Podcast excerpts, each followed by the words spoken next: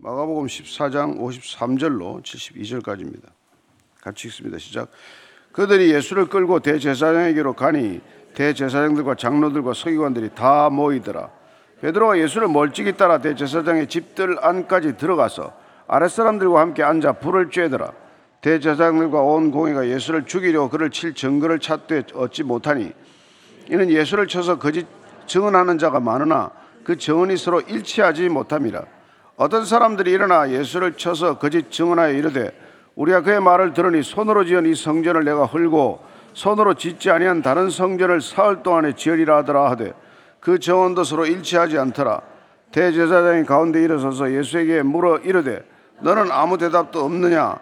이 사람들이 너를 치는 증거가 어떠하냐? 하되 침묵하고 아무 대답도 아니하시거늘 대제사장이 다시 물어 이르되 내가 찬송받을 이의 아들 그리스도냐 예수께서 이르시되 내가 그니라.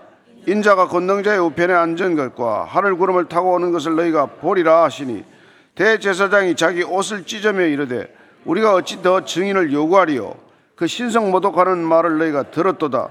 너희는 이렇게 어떻게 생각하느냐 아니 그들이 다 예수를 사형에 해당한 자로 정죄하고 어떤 사람은 그에게 침을 뱉으며 그의 얼굴을 가리고 주먹으로 치며 이르되 선지자 노릇을 하라 하고 하인들은 손바닥으로 치더라 베드로는 아랫뜰에 있더니 대제사장의 여종 하나가 와서 베드로가 불 쬐고 있는 것을 보고 주목하여 이르되 너도 나사렛 예수와 함께 있었도다 하거늘. 베드로가 부인하여 이르되 나는 내가 말하는 것이 무엇인지 알지도 못하고 깨닫지도 못하겠노라 하며 앞들로 나갈새 여종이 그를 보고 곁에서 있는 자들에게 다시 이르되 이 사람은 그 도당이라 하되 또 부인하더라. 조금 후에 곁에 서 있는 사람들이 다시 베드로에게 말하되 너도 갈릴리 사람이니 참으로 그 도당이니라. 그러나 베드로가 저주하며 맹세하되 나는 너희가 말하는 이 사람을 알지 못하노라 하니 달기 곧 두 번째 울더라. 이에 베드로가 예수께서 자기에게 하신 말씀 곧 달기 두 번 울기 전에 내가 세 번 나를 부인하리라 하심이 기억되어 그 일을 생각하고 울었더라. 아멘. 사내들인 공회원은 71명으로 구성이 되어 있습니다. 대제사장이 재판장이죠. 어, 정족수는 23명이에요 그러나 엄격한 재판 규정들, 재판 절차 과정들이 있습니다. 오늘 이 본문 말씀을 저희들이 보면은 그렇게 자기들이 정해져 있는 재판 절차를 온전히 다 무너뜨리게 됩니다. 모든 것이 불법적인 재판 절차라고 이렇게 알 수가 있죠. 우선 한밤에 모이지 않습니다. 사형수는 당일날 어, 사형을 이렇게 선고하거나 그러지 않습니다. 근데 이 한밤중에 불렀는데 또 다 나왔어요. 사전 기획되고 모의되었다는 걸 알 수 있죠. 그래서 이 사람들이 어떻게 예수님을 제거할지 십자가에 못 박을지 하나에서 열까지 치밀하게 계획했다는 것을 알 수 있습니다. 53절 54절이에요. 시작. 그들이 예수를 끌고 대제사장에게로 가니 대제사장들과 장로들과 서기관들이 다 모이더라. 베드로가 예수를 멀찍이 따라 대제사장의 집들 안까지 들어가서 아랫사람들과 함께 앉아 불을 쬐더라. 베드로 얘기가 이렇게 나오죠. 예수님 재판 받으러 대제사장 집으로 끌려갔는데 어쨌건 베드로가 그 안까지 들어왔다는 거예요. 그래도 12명 제자 중에서 가로 유다가 배신하고 나머지 다 도망갔는데 그래도 베드로는 칼을 뽑아서 말고의 귀도 자르고 저항하는 신용이라도 하고 또 다 도망갔지만은 예수님이 신문 받는 현장에 나타나기도 했어요. 그래도 베드로가 낫죠? 어, 그래도 베드로죠. 그런데 문제는 뭡니까? 따라가긴 따라갔는데 멀찍이 따라갔다는 거예요. 어. 그러니까 나를 드러내고자 하는 그 두려움에서는 벗어나지 못한 것이죠. 내가 누구다라고 당당히 밝힐 수 있을 만큼 용기는 없어대 그렇다고 예수님을 또 멀리 떠나서 도망가기에도 또 그런 예, 자기가 약속한 것과 호언장담했던 거는 맞지가 않는 일이죠. 그리고는 집들 안까지 들어갔습니다. 되게 요한이 같이 데리고 들어간 걸로 이렇게 추정을 해요. 앉아서 불을 쬐고 있습니다. 날씨가 쌀쌀한 날씨였기 때문에 불 곁에 앉아서 불을 쬐고 있는데 예수님에 대한 신문은 이렇게 진행됩니다. 대제사장들과 온 공회가 예수를 죽이려고 그를 칠 증거를 찾되 얻지 못하니 이는 예수를 쳐서 거짓 증언하는 자가 많으나 그 증언이 서로 일치하지 못함이라.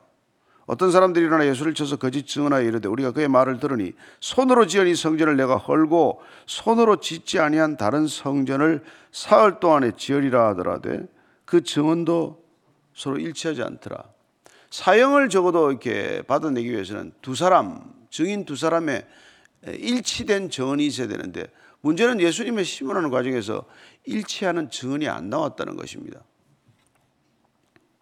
사형을 이끌어내기 위해서는 성전 모독죄를 적용을 해야 되는데 적용을 해야 되는데 이 성전을 부수겠다, 무너뜨리겠다고 하는 협박이라든지 폭언도 성전 모독죄에 해당해요.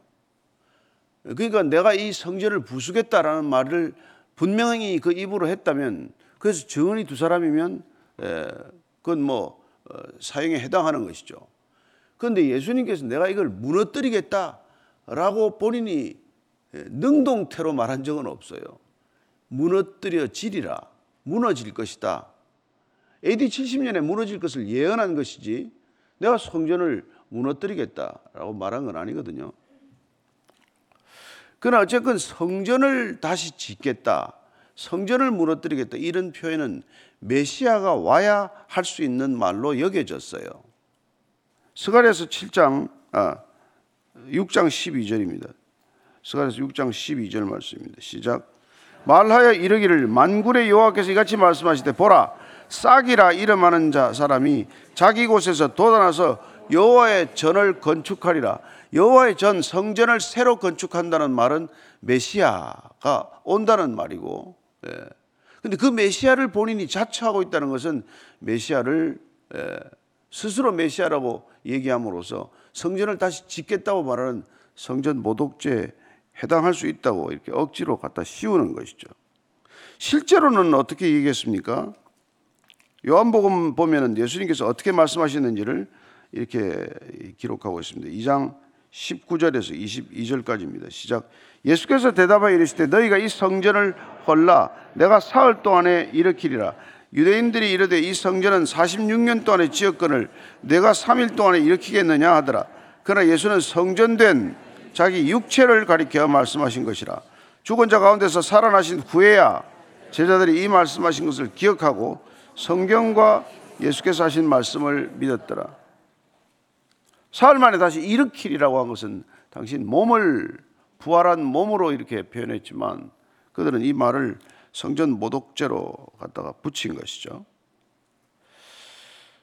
그래서 60절, 61절입니다. 시작. 대제사장이 가운데 일어서서 예수에게 물어 이르되 너는 아무 대답도 없느냐? 이 사람들이 너를 치는 증거가 어떠하냐? 네, 침묵하고 아무 대답도 아니하시거늘 대제사장이 다시 물어 이르되 내가 찬송받을 이의 아들 그리스도냐? 신문이 진행되지만은 대제사장 질문에 답하지 않습니다. 침묵도 대답의 한 방법이죠. 부당한 질문, 대답할 가치가 없는 질문에 답하지 않는 것도 어, 답이죠. 예수님께서 아무 말도 없기 때문에 사람들이 치고 하는데도 묵묵부답이니까 내가 찬송받을 이의 아들 그리스도냐? 찬송받을 이는 하나님을 가리킵니다. 내가 하나님의 아들 그리스도냐? 이렇게 직접 묻는 것이죠. 예. 내가 하나님의 아들 그리스도냐? 여기에 대한 답을 얻으면 그러면 이제 뭐 판결이 가능하니까요. 내 입으로 직접 말해보라. 예수님이 직접 이렇게 말합니다. 62절입니다. 시작. 예수께서 이르시되 내가 그니라 인자가 권능자의 우편에 앉은 것과 하늘 구름을 타고 오는 것을 너희가 보리라 하시니 뜻밖의 예수님께서 어, 침묵하고 계시다가 내가 찬송받을 이의 아들 그리스도냐? 하나님의 아들 그리스도냐? 라고 물었을 때 정확하게 말씀해 주셨습니다. 내가 그니라. 우리 요한복음을 쭉 통해서 보셨지만은 에고 에이미 I am who I am. 그죠? I am입니다. 하나님의 이름이에요. 출애굽기 3장 15절에 나오는 에흐의 아시에르 에흐의 야훼의 이니셜 되는 말입니다. 그래서 에고 에이미는 하나님을 지칭하는 헬라어 표현이에요. 내가 그니라 I am he라고 말합니다. 내가 메시아다라고 말한 거죠. 이 말을 그들은 다 알아듣는 말이에요. 우리는 뭐 그냥 내가 근이라 하면은 예, 조금 모호한 표현처럼 들리지만 내가 찬송받을 이의 아들 그리스도가 맞느냐? 맞다는 뜻이에요. 그리고 다니엘서 7장 13절 말씀을 인용하죠. 인자가 권능자의 우편에 앉은 것과 하나님 보좌 우편에 앉아 있다는 것이죠. 구름을 타고 다시 오는 것을 너희가 볼 것이다. 예, 이건 굉장히 분명한 예수님의 대답이에요. 사복음서에 유일하게 정확하게 본인이 메시아임을 고백하는 첫 번째 얘기예요. 그 대제사장이 자기 옷을 찢으며 이르되 우리가 어찌 더 증인을 요구하리요? 그 신성 모독하는 말을 너희가 들었도다. 너희는 어떻게 생각하느냐 하니 그들이 다 예수를 사형에 해당하는 자로 정죄하고 어떤 사람은 그에게 침을 뱉으며 그의 얼굴을 가리고 주먹으로 치며 이르되 선지한 옷을 하라 하고 하인들은 손바닥으로 치더라. 예, 메시아를 이제 조롱하고 예, 경멸하고 폭행하는 장면들을 보게 됩니다. 어쨌든 내가 스스로 메시아다라고 했을 때 그들은 사역의 근거를 얻었다고 쾌재를 부른 것이죠. 시편 110편 1절 보면은 이 표현 자체가 하나님을 참칭하는 표현으로 본 겁니다. 스스로 하나님이라고 스스로 높였다. 그렇게 모독을 했다 하나님을 이렇게 본 거예요. 시편 110편 1절을 봅니다. 여호와께서 내 주에게 말씀하시기를 내가 내 원수들로 내 발판이 되게 하기까지 너는 내 오른쪽에 앉아 있으라 했도다. 예. 다윗의 시지만은 하나님께서 그리스도에게 메시아에게 내 오른편에 앉아 있으라고 어, 하셨다. 그래서 하나님 보좌 우편에 앉아 계신다. 이건 그리스도를 지칭하는 것이고 지금 예수님이 스스로 그리스도 하나님의 아들임을 스스로 자칭했다는 것이죠. 그러면 그들은 죽일 수 있는 근거를 얻은 것입니다. 그게 하나님의 이름을 모독하는 걸로 갖다 붙이는 거니까. 내가 어떻게 메시아라고 하나님의 아들이라고 어, 찬송받을 이의 아들이라고 스스로 그렇게 얘기할 수 있느냐. 레위기 24장 16절은 이렇게 되어 있습니다. 여호와의 이름을 모독하면 그를 반드시 죽일지니 온 회중이 돌로 그를 칠 것이니라. 거리민이든지 본토인이든지 여호와의 이름을 모독하면 그를 죽일지니라. 예수님께서 내가 근이라 이 말을 할 때 두려움으로 그 말을 받아들여야 될 사람이 분명히 있어야 하는 것이죠. 어쩌면 나중에 뭐 니고데모라든지 아리마데 요셉이라든지 예수님의 시신을 수습한 사람들은 그때 어떻게 보면 예수님의 이 선포, 자기 정체성 선언에 대해서 어, 믿음을 더욱더 분명히 가졌을 것입니다. 모든 사람들이 다 예수님 반대한 건 아니니까요. 그러나 뭐 그들이 그 자리에서 그 재판정에서 어, 이런 식으로 재판이 진행돼서는 안 된다고 어, 그 재판 절차를 멈추기에는 또 그만큼 용감한 건 또 아니란 말이에요. 자, 베드로가 오늘 사실은 중요한 역할을 하고 있는 겁니다. 66절 이하입니다. 시작. 베드로는 아래 뜰에 있더니 대제사장이 여종 하나가 와서 베드로가 불 쬐고 있는 것을 보고 주목하여 이르되 너도 나사렛 예수와 함께 있었도다 거늘 베드로가 부인하여 이르되 나는 내가 말하는 것이 무엇인지 알지도 못하고 깨닫지도 못하겠노라며 앞들로 나갈새 여기 여종이라고 하는 아주 어린 계집종 하나가 어, 베드로를 알아봤어요. 너 예수리 나, 나사렛 예수와 함께 있지 않았느냐? 그와 함께 다닌 동행하지 않았느냐? 근데 베드로는 부인합니다. 나는 내가 말하는 것이 무엇인지도 모르겠고 깨닫지도 못하겠다. 이거는 공적으로 자기 부인을 할 때 쓰는 어떤 법적 용어와도 같아요. 난 그 뭐 이런 혐의에 대해서 부인할 때 쓰는 말입니다. 알지도 못하겠고 깨닫지도 못하겠다. 나는 그런 일이 없다는 것이죠. 첫 번째 부인이죠. 그래 놓고 나서 마음이 영 불편하니까 앞들로 나갔다고 되어 있습니다. 예.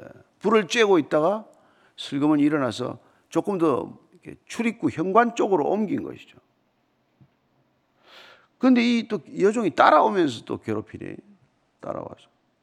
여종이 그를 보고 곁에 서 있는 자들에게 다시 이르되 이 사람은 그 도당이라 하되 또 부인하더라.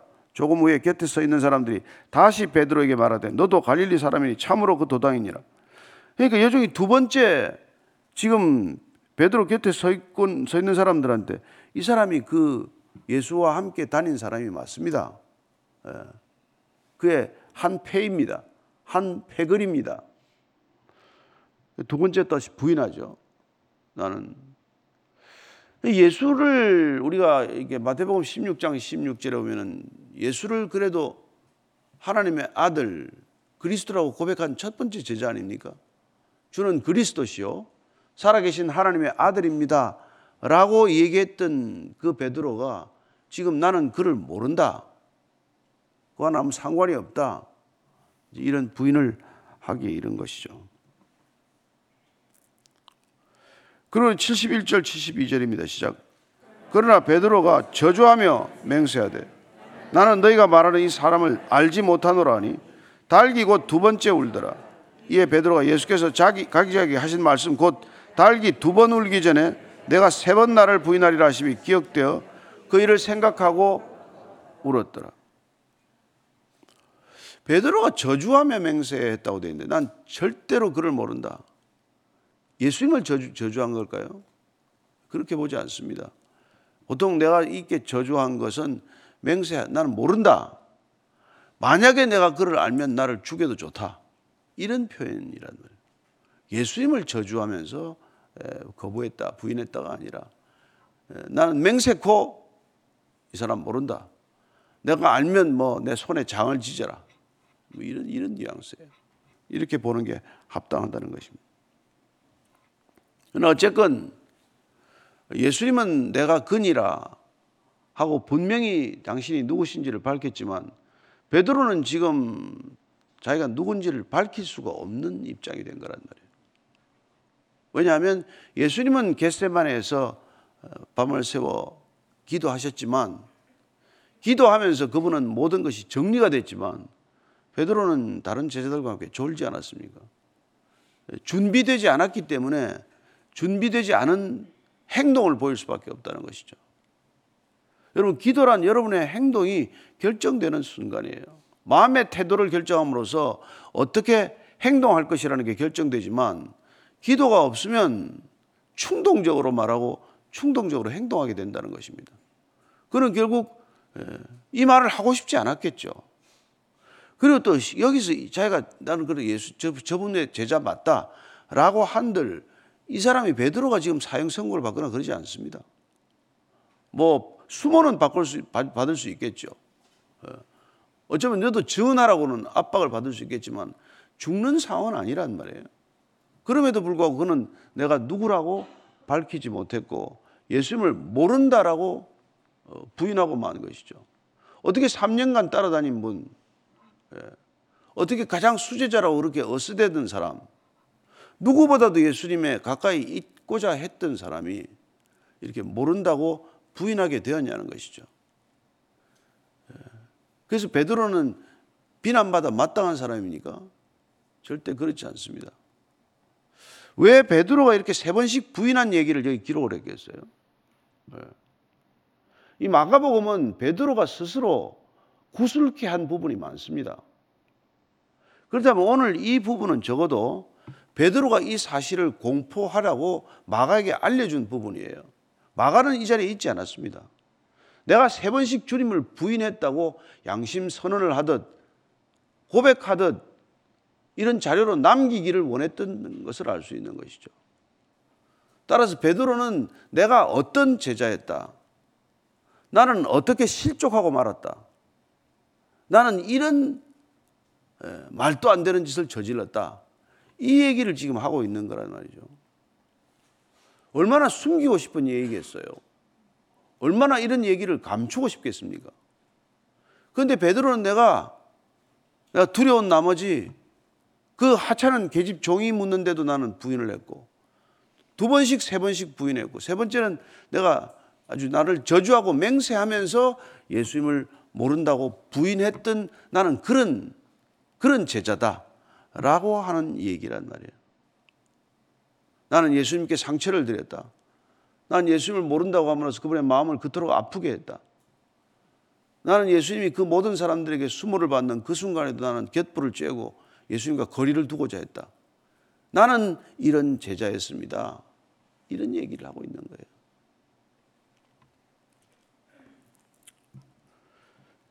예수님 앞에서 나는 끝까지 주님을 부인하지 않겠습니다. 죽는 데까지라도 따라가겠습니다. 했던 거였지만, 예. 그래서 신문 받는 장소까지는 어떻게 어떻게 해서 들어갔지만, 그 옆에서 예수님과 눈을 맞추기도 했지만, 그러나 예수님을 안다고 시인할 수 없는 그 자신의 모습. 마가가 지금 베드로를 고발하는 것도 아니고 사람들이 베드로를 비난하는 것도 아니라는 것. 베드로가 나는 이렇게 연약한 사람이었다는 것. 예수님을 3년간 따라다녔지만 나는 이런 제자에 불과했다는 얘기를 하고 있는 것과 마찬가지란 말이에요. 그렇다면 저와 여러분들은 어떤 사람이겠냐? 그리고 베드로는 왜 이 일을 이렇게 상세하게 기록하도록 했겠냐는 것입니다. 나는 예수님께 이런 상처를 주고 이런 아픔을 드리고 이런 말도 안 되는 짓을 했지만 예수님은 나를 받아주셨다는 거예요. 나를 끝까지 사랑해 주셨다는 것입니다. 따라서 우리 모두에게 여러분들도 그런 실수를 할지 모르지만 여러분들도 날마다의 삶 가운데 예수님을 이렇게 세 번씩 부인하고 일곱 번씩 부인하는 일이 있을지 모르지만 그러나 예수님은 여러분들을 부인하지 않습니다. 예수님은 끝까지 여러분을 사랑하십니다. 내가 그 증인 아닙니까? 그 얘기를 하고 싶은 것이죠. 예수님께서는 내가 닭이 두번 울기 전에 세 번 나를 부인하리라 하신 말씀 그대로였습니다. 어, 그분은 하나도 내 자신에 관해서 모르는 것이 없습니다. 내가 나를 몰랐을 뿐이지 그분은 나를 다 알고 계셨습니다. 그분은 우리도 또한 베드로를 아시듯이 다 알고 계신 분이십니다. 우리가 어떤 생각을 하고 사는지 우리가 이렇게 뭐 교회를 다닌다고 열심히 하지만은 무슨 생각을 하고 사는지 어떤 욕심이 가득한지 어떤 실수를 하루 종일 하고 다니는지 다 아시는 분이다 이겁니다. 그래서 그분의 사랑을 믿고 의지할 때 우리는 비로소 그리스도인의 걸음을 걸어갈 수 있는 사람이라는 것이죠. 오늘 이제 이 재밌는 거 하나만 정리하고 넘어가겠는데 닭이 두 번째 오르다. 예루살렘 안에서는 닭을 못 키우게 돼 있어요. 그래서 닭이 없다는 소리도 있고 또 누군가는 키우는 소리가 있었다는 소리도 있어요. 닭 울어무는 소리를 12시부터 새벽 3시까지로 잡습니다. 그게 닭 울어무는 시각이에요. 근데 이게 닭 울어무는 소리를 어, 닭이 실제 운 소리가 아니라 이걸 저 갈리키니움이라고 하는 라틴어가 있는데 그게 뭐냐면 개명 닭 울음 소리인데 이게 시간이 이제 3시간 단위로 넘어갈 때 나팔 소리가 울렸어요. 옛날에 우리 뭐 토행금지 알리고 토행금지 해제될 때 사이렌 울린 거이 젊은 사람들이 그거 알겠나 들어보, 들어보긴 했겠나마는 예, 밤 12시 되면 사이렌 울렸어요. 이제 더 이상 집에 못 나온다고. 그리고 새벽에 되면 또 사이렌 불어서 예, 토행금지를 해제하는 시간에 그 소리가 있었거든요. 그런 소리가 3시간마다 있었단 말이에요. 12시에 울리고 3시에 울리고. 근데 그 울음 소리를 갈리키니움이라고 했는데 그게 닭 울음 소리란 뜻이에요. 실제로는 나팔 소리, 나팔 소리. 그래서 실제로 나구름 소리였느냐, 이 갈리키니움이었냐, 이걸 두고 설왕설래합니다. 어느 쪽 얘기인지는 뭐 결론이 안 나겠죠. 실제 닭이 울었다라고도 하고 나팔 소리를 예수님께서도 그렇게 표현한 것이다 라고도 얘기를 해요. 어찌됐건 그 소리가 울릴 때 바울은, 이 베드로는 아, 너가 닭 울기 전에 세 번 나를 부인할 거라는 말씀 기억나서 나와서 집 밖에서 통곡을 했겠죠. 안에서 울지 않고 집 밖에 나와서 통곡함으로써 그는 비로소 참된 회개가 일어났다는 것입니다. 베드로가 언제 회개했냐? 베드로의 진정한 회개는 언제냐? 예수님을 따라다녀도 진정 회개가 없었는데 이런 자기 절망의 시간에 비로소 그는 참된 회개가 일어났다는 것입니다. 예. 저는 저와 여러분들이 예, 예수님을 따라갈 때 뭐 잘 따라가는 것 같지만 온전히 실족할 때 그때 우리는 비로소 아 나는 주님 앞에서 아무것도 할 수 없는 사람이구나 이걸 깨닫게 되는 것이죠. 그럴 때라도 주님은 우리를 지켜보신다는 것, 지켜주신다는 것, 끝까지 포기하지 않는 분은 그분이라는 것을 기억하시기를 바랍니다. 오늘도 그분의 사랑에 붙들려서 누가 우리를 그리스도의 사랑에서 끊으리요? 고백했던 바울처럼 끊어지지 않는 그분의 사랑에 붙들려서 기도하는 아침이 되기를 바랍니다. 기도하겠습니다. 하나님 아버지, 예, 부인할 수밖에 없는 어, 그런 어, 안타까운 상황을 만납니다. 예. 무릇 경건하게 살고자 하는 박해를 받으리라고 했지만 우리는 박해는 예상하지도 못하다가 느닷없이 다가오는 박해 어려움이라고 생각합니다. 아닙니다. 주님을 따라가는 사람들은 누구든지 주님을 따라 살고자 하는 경건한 삶을 살고자 하는 사람은 누구든지 박해와 어려움을 겪게 될 터인데 그때라도 주님 저희들 주님을 부인하지 않게 하여 주옵소서. 어려움이 다가올지라도 주님께서는 그 어려움을 피할 수 있는 길을 이미 내시고 있다는 것 믿음으로 저희들 바라보게 하여 주옵소서. 하나님 끝까지 주님께서 우리를 붙들고 계신 줄로 믿습니다. 주님께서 우리를 놓치지 않을 때 우리가 어떻게 주님을 배신할 수 있습니까? 바울이 선줄로 알거든 넘어질까 조심하라고 하셨습니다. 베드로도 선줄로 알았다가 낙심하고 말았고 실족하고 말았습니다. 우리 또한 이만하면 됐다. 이만하면 이제 주님 따를만 하다라고 착각하지 않게 하시고 선줄로 알지 않게 하시고 날마다 오늘의 분량 오늘 하루의 신앙에 불과하다는 것 기억하게 하여 주옵소서.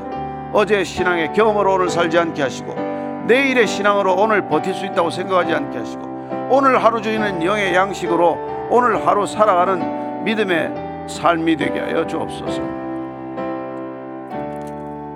하나님 아버지 주께서 일용할 양식을 구하라고 하셨사오니 오늘 주님과 살아갈 수 있는 일용할 영의 양식 구하오니 오늘 양식으로 족하다 고백하는 하루가 되게 하여 주옵소서. 주님, 주님께서 나를 따르라고 하실 때 주님께서는 반드시 따라갈 수 있는 힘과 능력을 주신 줄로 믿습니다. 오늘도 주의 능력으로, 주의 사랑으로, 주의 믿음으로, 주에 대한 소망으로 주님과 동행하는 하루가 되게 하여 주옵소서. 이제는 십자가에서 그 능력을 보여주신 우리 구주 예수 그리스도의 은혜와 아버지의 사랑과 성령의 인도하심이 오늘도 말씀으로 힘을 얻고 주님과 함께 동행하는 이 자리에 고개 숙인 참된 믿음의 제자들 위해 그리스도의 진정한 친구들 위해 지금부터 영원까지 함께 하시기를 간절히 축원하옵나이다. 아멘.